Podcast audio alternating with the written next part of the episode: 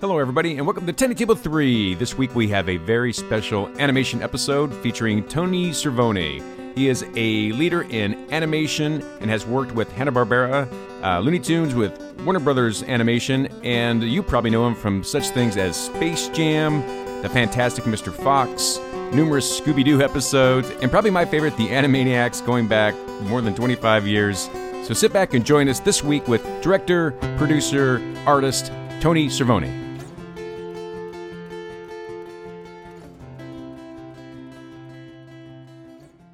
Hello, everybody, and welcome to Tiny Table 3. We're back again for our three segment nerd programming. This is Stacks. Uh, we're in with uh, our usual Milo. Yep, Milo always shows up. I'm here all the time.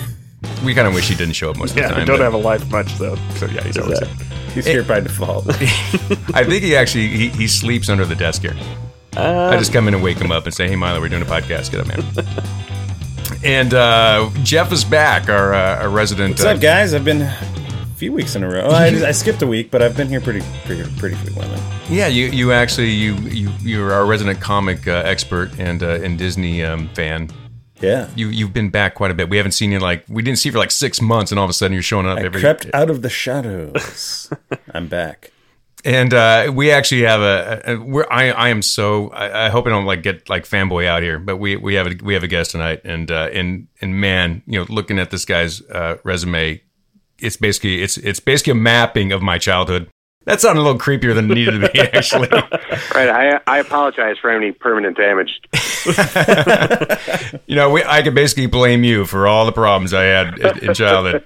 Uh, we have uh, uh, Tony Cervone on the uh, on the line, uh, which I'm super super stoked about. And uh, I, I know the rest of the guys kind of looked around at your resume too. You know, we got you on IMDb, and we're just seeing uh, what you had done. Did anything like jump out at you guys immediately that made you go, "Oh my god"? Um, well, you were you were mentioning, and I saw this too, like uh, Tiny Toons and things like. I worked actually at uh, Juke and Media with a guy named Jay Weinman. He also worked on Animaniacs and Tiny Toons. I'm not sure if you guys are familiar with each other, but uh, that's probably where I grew up. Most of my childhood was in that area, um, and also the Tom and Jerry stuff. It- I, I worked uh, mostly on the Tiny Toons and Animaniac stuff out of a studio in Chicago. Oh, okay. Um, and what we did is, uh, you know, most kind of most animation, traditional animation, even to this day, especially in those days, was uh, was sent to Korea uh, to be animated. And that's where the production studios were. But um, I worked for a guy named John McClenahan who worked for Hanna Barbera in Australia, even though he was from Chicago.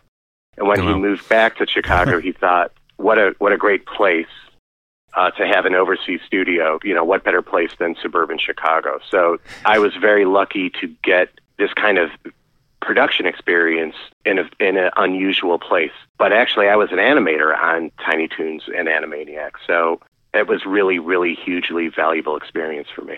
I probably, I mean, my, my experience with Animaniacs is probably different than yours because mine was mostly spent like hungover.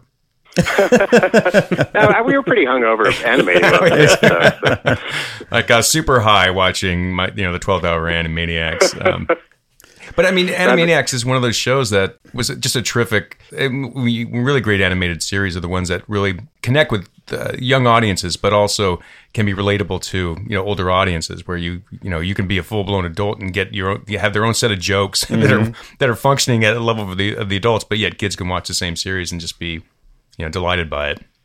Well, I think that's what Warner Brothers style animation does the best, you know, and that's if if Warner Brothers could put its claim ownership of anything, it's kind of that that uh, you know adults to kids kind of kind of level of humor, and it starts with the Looney Tunes and it continues to the Lego Movie, you know. Mm-hmm. For me, one of the biggest things I saw was Space Jam.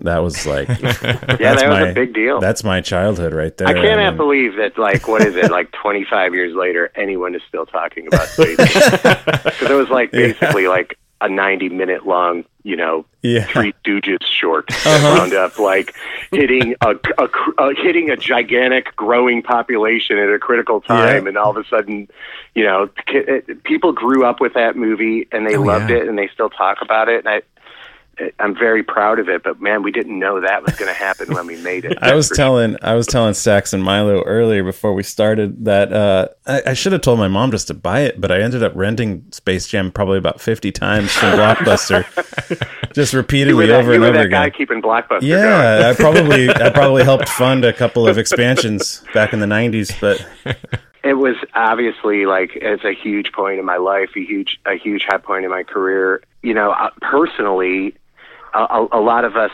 A lot of us who grew up, a lot of us Chicagoans kind of wound up working on the movie. And, and I remember that, you know, sometimes people will say like, oh, the Looney Tunes adored Michael Jordan too much. And they seem mm. like they're really like starstruck by Michael Jordan. It was like, well, where do you think that's coming from? that's like, Yeah. funny. Yeah. I'm, I was I was the, I was Chicago resident for the first three championships, and mm. like I feel like I'm a pretty I'm not that moved by celebrity. You know, like I, Yeah. I like celebrities as much as the next person, but I never got used to being around Michael Jordan. Like Michael Jordan was on a he's a demigod. He's on a different plane of existence. So. Oh, if that's Bugs Bunny reacted that way, I, I might be a little to blame for that. That's so cool. Um, and uh, before we jump into our regular segments, do you have anything like uh, that's on the burner now, or something that you're, you know, you're you're currently, uh, you know, excited about that you're working on? Um, I, I'm working on this uh, Scooby Doo uh, animated feature film, and it's the first. It's the first time Scooby Doo's ever been in a theatrical, you know, had an animated theatrical feature. You know, there was wow, the live action animation hybrid movies from ten years ago Right. or so, but now there's uh, uh, this is all animated. So that's cool. it's kind of a it's a big deal for the for the dog. Oh, super cool. Uh, you know, when I was going through your list, I, I, I was looking at the the Scooby Doo and uh, Kiss. Yeah, that was an, that was I did that right before this. I've already been mo- working on this movie for three years, and it doesn't come out for two more years. So Oh wow. I've never like these features just take forever to make. Yeah. They're- and they're so hard. But uh, but right before that was Scooby Doo and Kiss, and that was that was that was super fun. Years ago, I was developing a TV series with Kiss that we could not get off the ground, but that was a lot like that was 10 years ago or so but that was kind of my first brush with them and i kind of kind of got pulled into their into that universe a little bit into their orbit. And then uh and then when scooby doo kiss came up i was like oh all right i know this stuff. Let's go. And they were super great and i've i still have good relationship with them. And uh that was one of the best experiences of my career. That's I, I, those guys were could be nothing but nothing but cool. that's beyond cool. I mean, that that is my that's the nine year old me. You know, just being Yeah, and you want to get you want to talk about a guy who could nerd out is uh, Gene Simmons can go toe to toe on the nerdiest stuff like a pro. you want to talk about comic book stuff that span that could go from you know 1960 to today. Wow. that guy knows his shit Wow. inside and out. That's awesome. I would never have guessed that. I got to pass it Oh. on to a friend of mine. I- That's, so, like we would just get going and just go on and on and on and on like we like we could not stop. Okay, with that, let's uh, let's nerd out a little bit. Let's uh, let's jump into our uh, the first segment of our three segment show. This is naked wrestling, our nerd argument for the week, and I man, I, I love this topic. And there's so many to choose from. This is really rough. Uh, where would you guys go with the the best performance of voice acting for an animated character? Like, I mean, and and please, you know, I, and and don't, no cheating, no jumping straight to Mel Blanc. You know, don't. Yeah, right. I know you want I to. thought about it. Yeah, Okay, take him off the list because he does about 25 of the greatest voices. I was gonna so- say He does. I mean, Yeah, I figured that was going to be s- struck from the record. So and well, I mean, I, you can even argue that. I mean, even when you say something like you do you have a favorite cartoon character, Bugs Bunny shows up a lot. I mean, mm-hmm. he just does. He's just a great iconic character. Anybody want to ju- the, throw theirs out first on this one? Like I favorites? could I could throw mine out just because mine is a little bit more personal level. When I was I went to college for film and and I went to a couple of sit downs where they brought in business professionals. And one of the days they said we're bringing in this guy. He does cartoon voices. If you want to come on in meet him. He'll be here. And so I just randomly had a free night so I, I oh yeah sure I'll go. And uh, guy's name was Bill Farmer. And uh, he's the voice of Goofy and, and pretty much well he, he's not the original voice of Goofy, Right, but he, right, right. he took it on in the '90s for the uh, Goofy movie and a bunch of the animated stuff.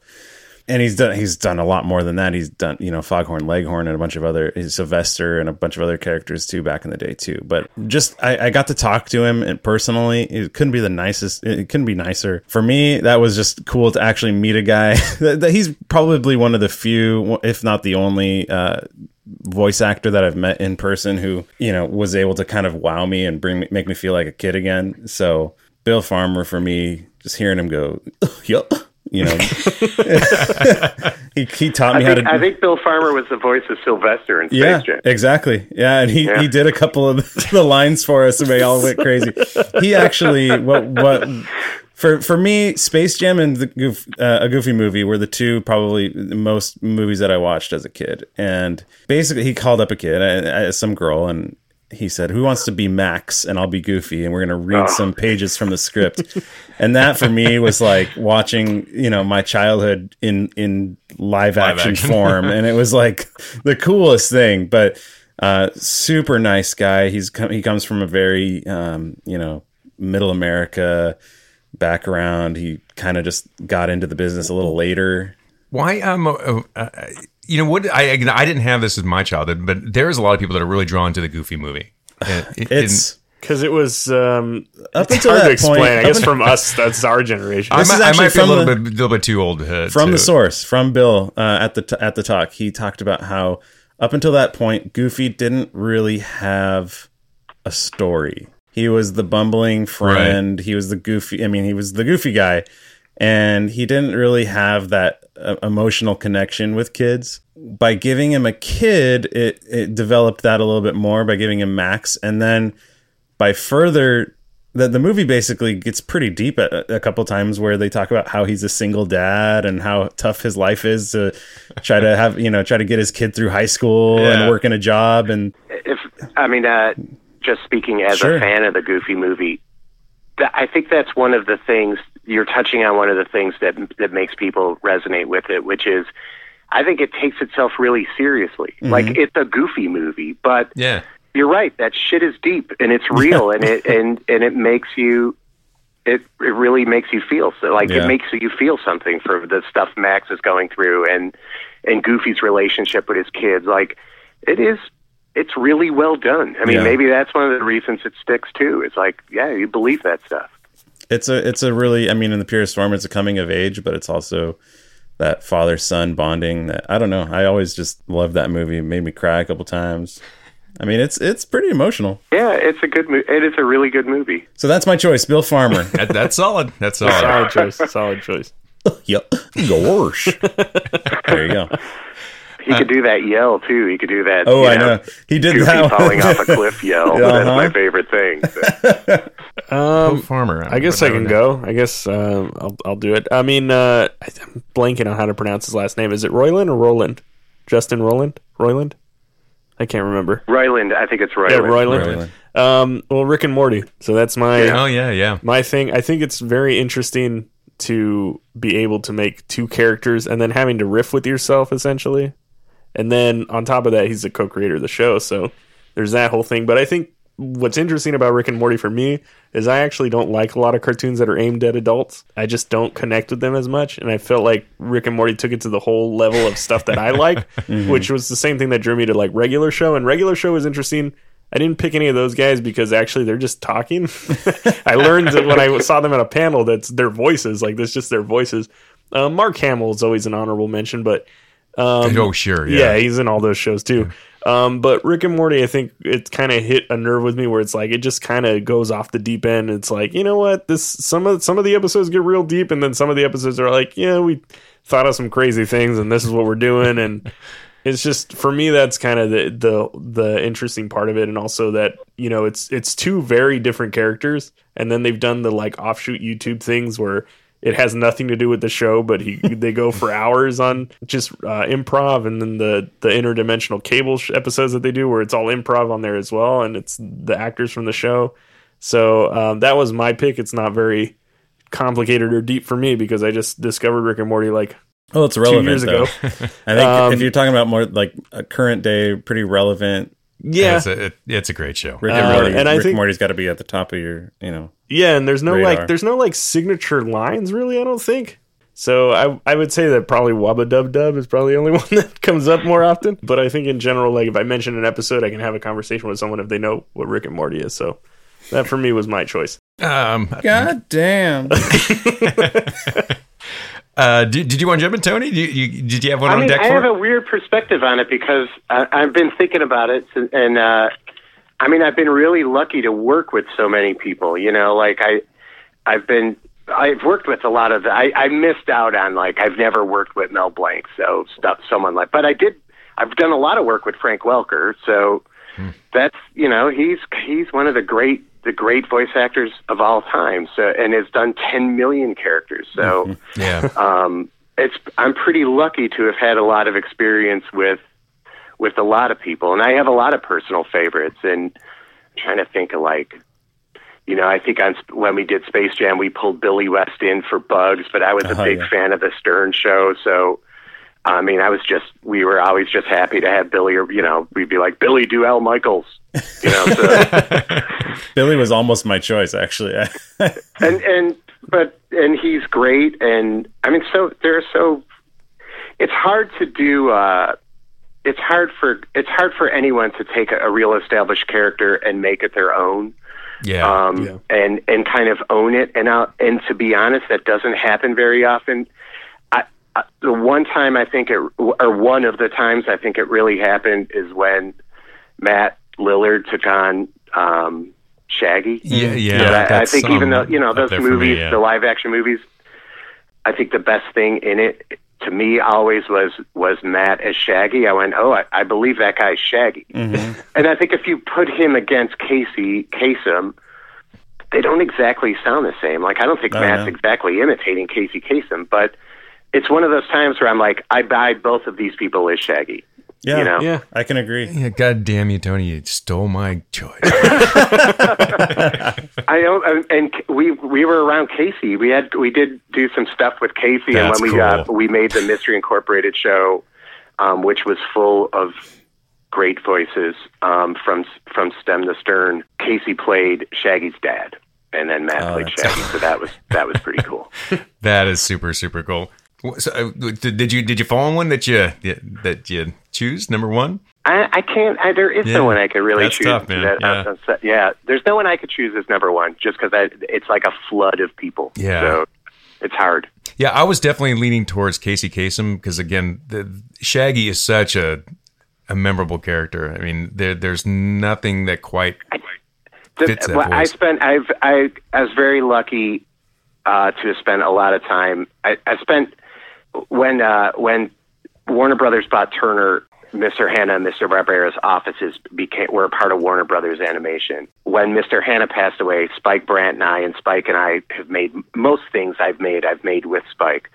Spike and I moved into Mr. Hanna's office, which was Oh, which was a, a, a great thing yeah. um, but we were next door to Mr. Barbera, so we, Spike especially, but both of us became pretty close with Miss, with Mr. Barbera, and uh, and he would have these birth he would have birthday parties every year, and I I really miss those birthday parties because they were.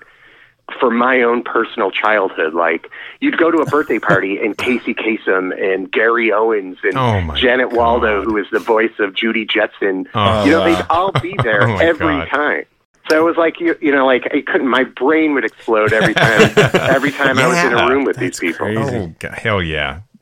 All of those people are exactly who you think they are. I'm so like sure. Gary Owens is Gary. It turns out he was Gary Owens all the time. you know, and and Casey was Casey. All it was. Uh, it was pretty cool. Like it, it was like, oh man, none of this is fake. That that these are. This is these are the real people. Well, um, I'm going to go ahead and date myself like I usually do with uh, my choice. Uh, well, definitely. I mean, again, I had uh, like uh, Don Messick, you know, for the for Scooby, just because again, Scooby is just a great, Yeah. great voice. This is bizarre because we're going to talk about music and animation later on, but there was a. This, I mean, I only watch these in reruns. Obviously, I'm not that old, but um, there was a, a, a an animated Beatles series I've seen, yeah, I've seen from clips. like 1965. And the, the funny Yeah. thing about it is that they had voice actors doing the voices of the um, of the actual Beatles, but like like the the guy who played John didn't speak with an English accent. Everyone else is like full blown English accent, but John was not, and uh, that was voiced by Paul Frees. Uh, who, Yeah. uh, if you oh yeah, Paul Frees, man, that's yeah. yeah, if you he- if you if you hear his voice, you you will recognize it across so many different series, and and I I I remember him primarily through his, his work at, with Rankin and Bass. Yeah, and also uh, the uh, Jay Ward. You know, I think he did. Didn't he do a lot of stuff with uh, with the Jay Ward studio, the Rocky and Bullwinkle and Sherman and Peabody and all that. Exactly. Yep. Yep. That's exactly it. But I mean, like his work in things like like uh, Santa Claus is coming to town, Frosty the Snowman. Mm-hmm. Um, I and know uh, those those things personally for me too. The the Rankin Bass Christmas special. oh yeah, are so like burned in. They're like part of my DNA. You know, like We still watch them. Oh, yeah. I watch year. them. It's a that tradition. one person I only met once, but it, another person who really blew my mind was Thurl Ra- Ravenscroft. Oh, that would be. because I'm like, oh, you know, I could, I couldn't the the Grinch song and Tony Uh-huh. the Tiger Yeah. and uh, you know, and uh, Grim Grinning Ghosts. It's like oh yeah. I'm, I, I just You know, that's not, funny, I Tony. not. I just totally nerded out. I don't know if you know this, Tony. I, I work at Disneyland, so that's a that's a trivia question I like to throw in there. Whose voice are you listening to? And Thurl Ravenscroft, and then everybody looks at me like, "What?" all these young all these young kids, but I, I, I met Walter Winchell once. Uh, you know, he was uh, Dick Dastardly and and Tigger, and uh, he, he did a bump. And he was also, but in the '40s, he was a ventriloquist with uh, his dummy's name was Jerry Mahoney. He was kind of, you know, like a uh, he had a ventriloquist act. Um, and he also is one one of the inventors of the iron lung, so he was a really fascinating Oh, wow. guy too. just like Dick Dastardly invented the iron lung. Go figure. How cool is that? that's pretty awesome. But yeah, I would have in, in the and also the um, the 1977, uh, which I still think is the uh, the definitive version of the Hobbit, which is the Rankin and Bass Hobbit. Yeah, the, what was it? Was that what was his name? Bean, something Bean, right? Wasn't he the voice of the Hobbit? I, I I think so. I'd have to look it up. That- Orson one- Bean, I think that was his name. Is that the live yeah, I know. animation The, with the break the drawing? dishes, smash the plates. That's what Bilbo Baggins hates. I'll never forget. so great. Yeah. So that's what that's the one I'm going with. Hey, so do we have, do we have a winner for this um this round of? They're Uh, all pretty good. they are all pretty great, Man, man. I got to give it to Tony. Just Yeah, he's got the I- best story. how can I beat that? ding ding ding ding. Yeah, Tony wins this round of naked wrestling. I got no personal connection. He had a personal connection. and Everything. Well, let's uh, let's take a look at what was going on this week. I, I'm, I mean, I just want to touch on a couple things um, in the world of animation. The uh, the Teen Titans Go go to the movies. Actually, uh, the uh, the theatrical release of the Teen Titans Go film came out. Really good uh, critical reviews. And the film itself, I was I was very impressed with it. Um, I know that uh, the show itself has it pokes a lot of fun at the, the comic book genre in general, and it gets a little bit of heat from the comic book purists for for not being you know the serious Teen Titans, and, and primarily because I, I the Cartoon Network's version of Teen Titans was it like 2003? It was the early. It 2000s, changes a lot. Yeah. yeah, This is the second iteration of, of Teen Titans. Teen Titans is very aware of itself though, as an as Oh, a yeah. show. yeah. Like it's not trying to be, you know, it's not 1990s Batman or Superman where it's a comic book retelling, essentially. Yeah, are you But- talking about the, the, the, the older version, the, the Cartoon Network 2003? No, one, no, or- no, or no. The, the Teen Um, Titans Go. I'm just talking about like Teen Titans Go versus when I grew up, it was the Superman Batman Power Hour, and it would just be animations of, and we had Justice League also, but those were actual shows of like comic book animate. Whereas Teen Titans Go is more like they're aware of who they are as comic book people, Yeah, yeah. and then they make fun. Of, like I think this movie is about them getting teased at their children because they don't have a movie to secure their legitimacy, and Batman makes fun of them or something. right, yeah. I haven't they- seen they- the they're- movie, so I didn't spoil it for myself. But apparently, Oh, that's you the, got, you should see the movie. It's really good. It's like they're going to see Batman again, which is a great name for a Batman film. Yeah, I mean, there's there's a there's I don't want to hit too many spoilers, but there's uh you know that's it's Robin. Robin wants feels like he's really due for a movie because there's been so many Batman movies. Um, so Robin feels like he's due and it's his time. And then they're making movies about every other aspect of Batman's life except Robin, and it's really it's really hurting him. I love that. Um, so I mean, I, I I would definitely recommend it. But again, it, it does. I think, especially even if you're well, I mean, if you are a comic book fan, there's a lot to. Um, In particular, DC, but there's a lot to spot out of it that they, you know, there's a lot of stuff that you can pick out of it that you would un, you would know and understand where where they're pulling their jokes from. Yeah, I think that as a as a comic book fan, it's a great movie, and and as a DC fan, it's a great movie. And if it and as a DC fan who might not be super happy with DC movies, it's a great movie. um, so I, I and and those guys, I, they're all very talented. The the the everyone who the the writers and producers and directors of that movie, they know their stuff inside and out, and uh, they're they do get a lot. Uh, they do get a little heat from the the fans of the original show, but it's not like they don't know their stuff either. You know, like they they know what they're doing. So Yeah, of course, and they're they're so different. I mean, they're they're completely different iterations of these characters. So you know, anybody that's worried about, I mean, come on, give me a break. I mean, there there they, there shouldn't be any type of confusion between Teen Titans Go and Teen Titans. Yeah, you know, there is a cool there is a cool little thing after the movie though. there, I- I- there is the, yeah. the credit thing is really terrific. I, I, I yeah, I don't want to spoil it, but it's yeah, hang out. Yeah. it, it's it, it's great. It's really great. Uh, and now I have a really quick um, uh, bad review for voice acting. Just uh, has anybody read any of the Star Wars books? By any chance? I, I, None of the newer am ones now. not. it's uh, the Thrawn um, by Timothy Zahn was a was a hit, and it's it's a really fantastic book. And just um, they released this when we were at Comic Con uh, a couple weeks ago. The uh, Thrawn Alliances came out, and it's uh, I, I usually don't do this, but I have a pretty large commute to work these days, and I picked up the audio um, of this book, and uh, I you know again I'm, I'm I love podcasts, but I thought I'd give it a shot. And man, this this guy, you know, I, I mean, I, and I don't want to just trash on somebody. It's um, it's narrated by a guy, Marc Thompson, and I want to acknowledge his ability to change from voice to voice. B- But now here's my problem. um, he's and, and here's my and you guys may agree with me on this one. I'm, I'm not kidding. He is he, unfortunately his voice of Anakin Skywalker is the is the one. It's the Christian hate. Um, Hayden Christensen. yeah, Hayden Chri- Christensen's version. Um, that's the one he's chosen for some reason. Interesting. Uh, and and he's amplified it about times ten. See, I'm a fan of the Clone Wars Anakin, so I know I am too, and that's the one I wish he really kind of harnessed. Um, I think it's a much better uh, version of Anakin. And the other thing is, is that every character that he voices, and I, think maybe it's because he's approaching the audiobook reading as almost like a, a an animated series. So he's he's almost shooting for a, a younger audience.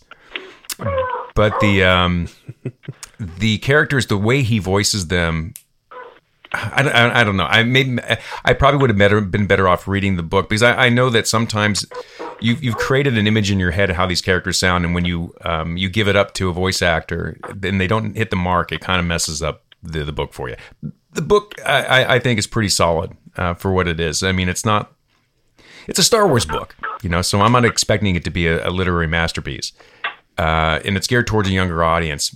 But man, I, I I have to give a thumbs down review for the, the voice acting in that one. and and, it, and it's and again, it may just be me. It may just be the aesthetic choice um, that Thompson choose to chose to take with it. And I guess if I had a say a uh, an 11 year old son that was going to listen to it, I'd probably be telling my adult self to shut the fuck up. You know, this is perfect for him. It's not for you. you know, you touch on an interesting aspect of voice acting where you said that you build this character up in your mind, mm-hmm. and you hear it a certain way, and then you don't hear it that way, and it's dissatisfying. Because I have that problem with when Mark Hamill did the Joker in the '90s series. I've never been satisfied with the Joker since then. Sure. and that's just because like Heath Ledger was great, but I'm still like I should have laughed more. Like that that's weird stuff like that that kind of touches on. And then like Jared Leto, I didn't like. I didn't like him at all. No. But then when I play the Batman video games, I'm all like, that's Bruce Wayne. And that's the Joker, and no one else can be them, and that's always going to be the yeah. That's Mark always just going to be yeah. the main thing. The same thing with Harley Quinn, and I, you know, I have my bones to pick with Harley Quinn sometimes, where they make her to this or that. I think they hit it perfect in the in the uh, in the series, and and that's kind of an interesting aspect to like the way something sounds is a big impact on the way you feel a character should be. Yeah, and I don't I don't mean to take anything away from Marc Thompson's performance and his talent. It's and maybe the the struggle is is that you're already dealing in this and as I think uh, Tony mentioned earlier, when you have to take on characters that are already have a past, you know, um, that w- gives an extra layer of challenge for the people that have to voice those characters because there's an expectation already built into what they should sound like. And there's my two cents. I'm, I'm just complaining. Uh, okay, so let's jump on to our, our last segment here, guys. And uh, this one I, I really, really am excited about because I, I the, the connection between animation and music is, is, is a strong one. I've always loved. I mean, everything from looking at, gosh, like like the earliest like Tool like uh, video, um, like Sober to like Yellow Submarine from the Beatles. Uh, I I I love animation and music. Do, do you know that you brought up the Beatles cartoon earlier? The do you know it's the same animators and the same people who made Yellow Submarine who made that Beatles cartoon? Is it really? Yeah, That's cool. Yeah, they got the word that they were going to make. You know, they're all working on the TV series, which was very much one thing.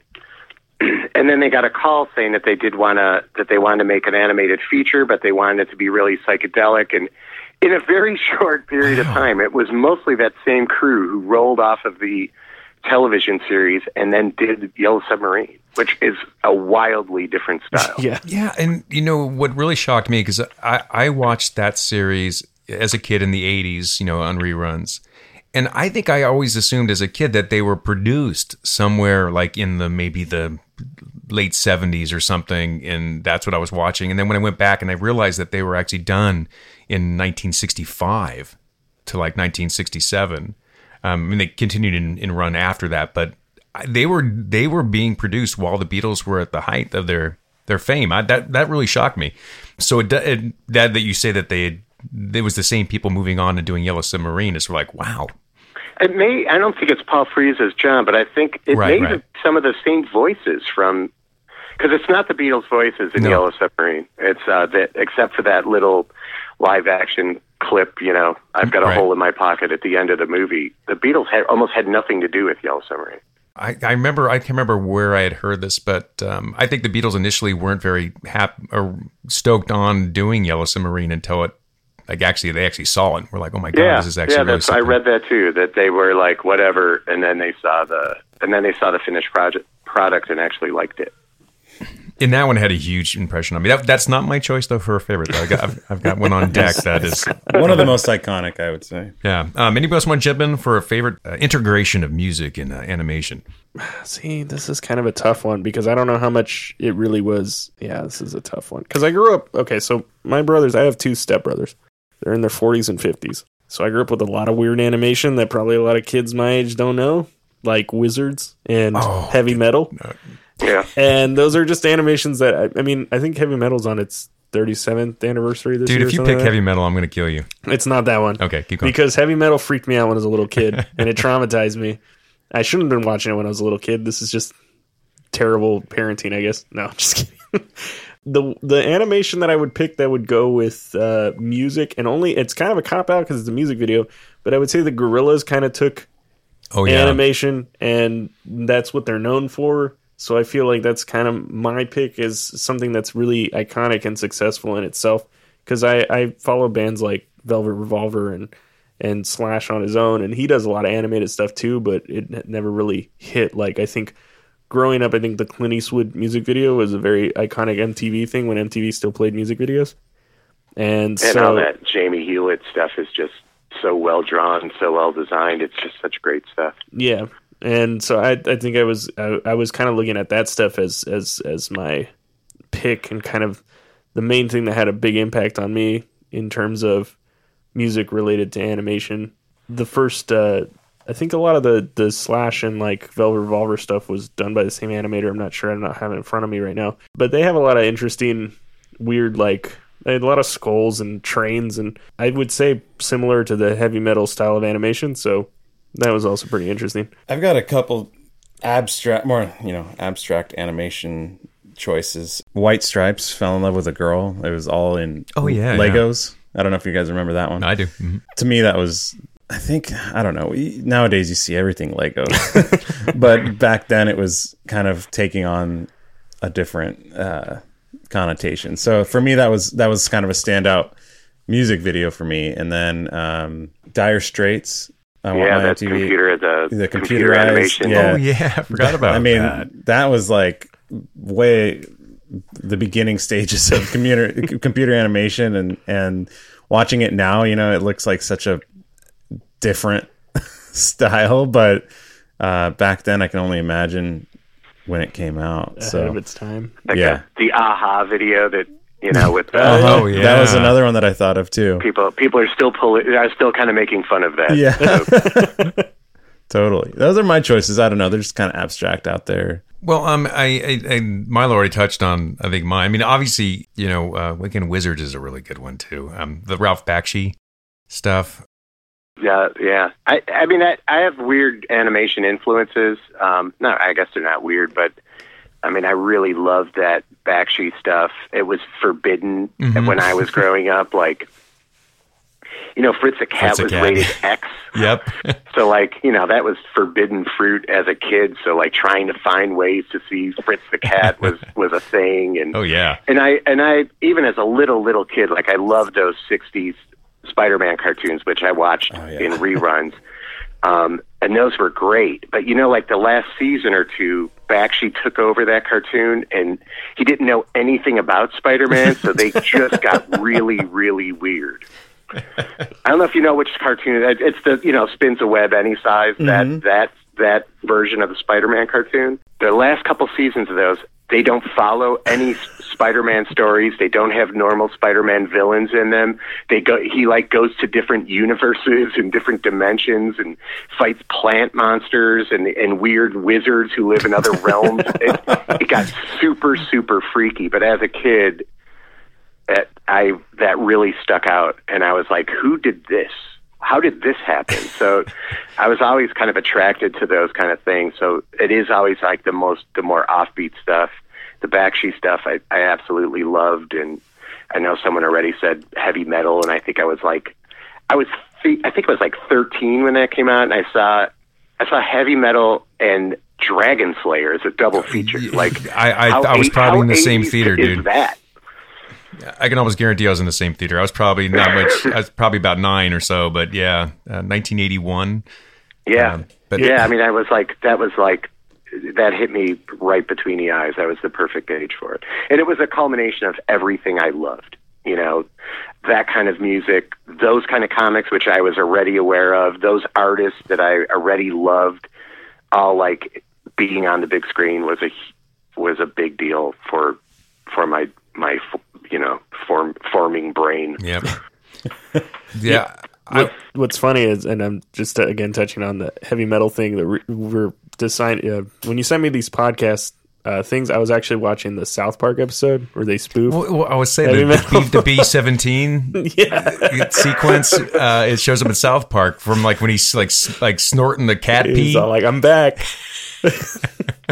yeah, it's like what. Um, That's awesome because even those guys were influenced by that stuff. Oh, stuff. yeah, they, yeah, it's a they good- bring it up and do all this weird stuff that. I mean, yeah, heavy metal. I I mean, any anything that we've worked on over the years where we needed like some mysterious power source or a scary alien object was always just a green glowing ball that was the Loc-Nar. we put the Loc-Nar in probably ten different things by now. So Yeah, I, yeah, heavy metal. Even that, that that soundtrack is just uh, you, you go through that and it's like Black Sabbath and Devo and Nazareth and Blue Oyster Cult. It's just it's it, uh, yeah. Yeah. I love that as a kid. And then like um, Journey, Open Arms is in there somewhere. That's just a great conclusion. I for mine, I I I, I picked uh, is it uh, Gerald uh, Scarfe that did the um, Oh yeah, that's a great. You guys are good. You guys are thinking of all much better stuff than I was. Yeah, the um the Pink Floyd The Wall. The, those animations had a really big influence on on me. That made a big impression on me as a kid, and it's such a great integration of like. Um, I mean, dark social commentary and, and beautiful animation, really terrific, you know, metaphors at work. It, it, it's just, it's both beautiful and terrifying all at once. And I could still go back and I, I think the work that is done there is, is, is as relevant today as, you know, you know back when it was first produced. It's just amazing, amazing animation. On that serious note, Yeah, no, that's No, I that totally is- agree. That is very inspiring stuff.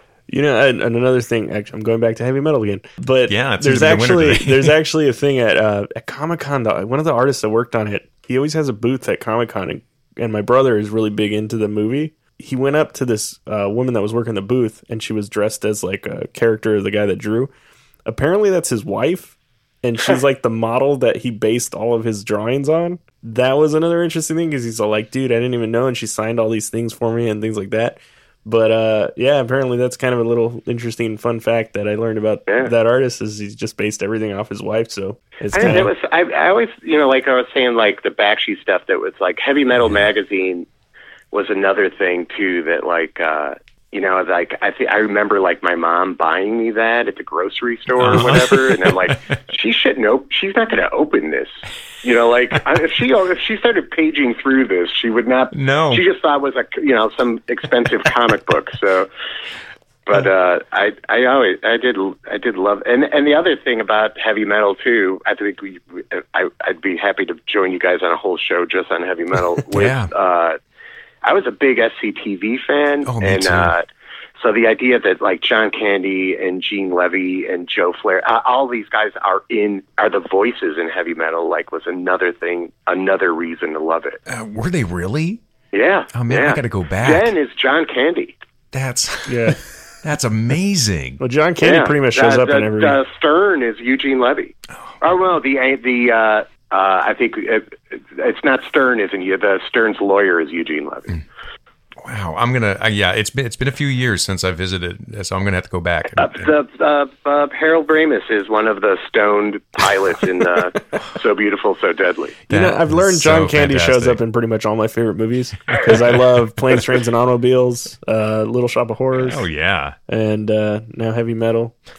Uncle Buck. I know I saw a T-shirt. You know, like how on Instagram they like give you ads for T-shirts. Well, I actually buy those, so I get 10 million ads for T-shirts. but one was uh, a Wally World shirt with John Oh, Candy on it that said, "I'm sorry, the park is closed." And I'm like, buy, buy now. it. oh that's beautiful. Well, okay, guys. So I think we've uh, we've we've hit the end of our three segments for Tiny Table Three. Thank you guys so much. Let me uh, just say thanks to you all for listening once again. Don't forget to check us out at tinytable3.com and follow us on our YouTube channel. We've been still getting subscribers, even though we've been a little bit lax on producing new videos. And of course, follow us on all the socials Twitter, Facebook, and obviously, you're listening to a podcast. So you, we are available on iTunes, SoundCloud, Stitcher. Hear this if you happen to be in the UK or around the world and anywhere else you get your podcast. Hopefully, we'll be on Spotify by sometime next week. We'll see how that goes. And uh, man, Tony, thank you. Thank oh, you, Tony. thank you guys. This was uh, this was a real treat. This was really fun stuff. Did you want to give out any of your uh, website or anything like that? It's something that I, you know what? I don't. I've I've like now kicked all social media except Instagram. It's a good so choice. that's a smart Come thing to find me on do. Instagram.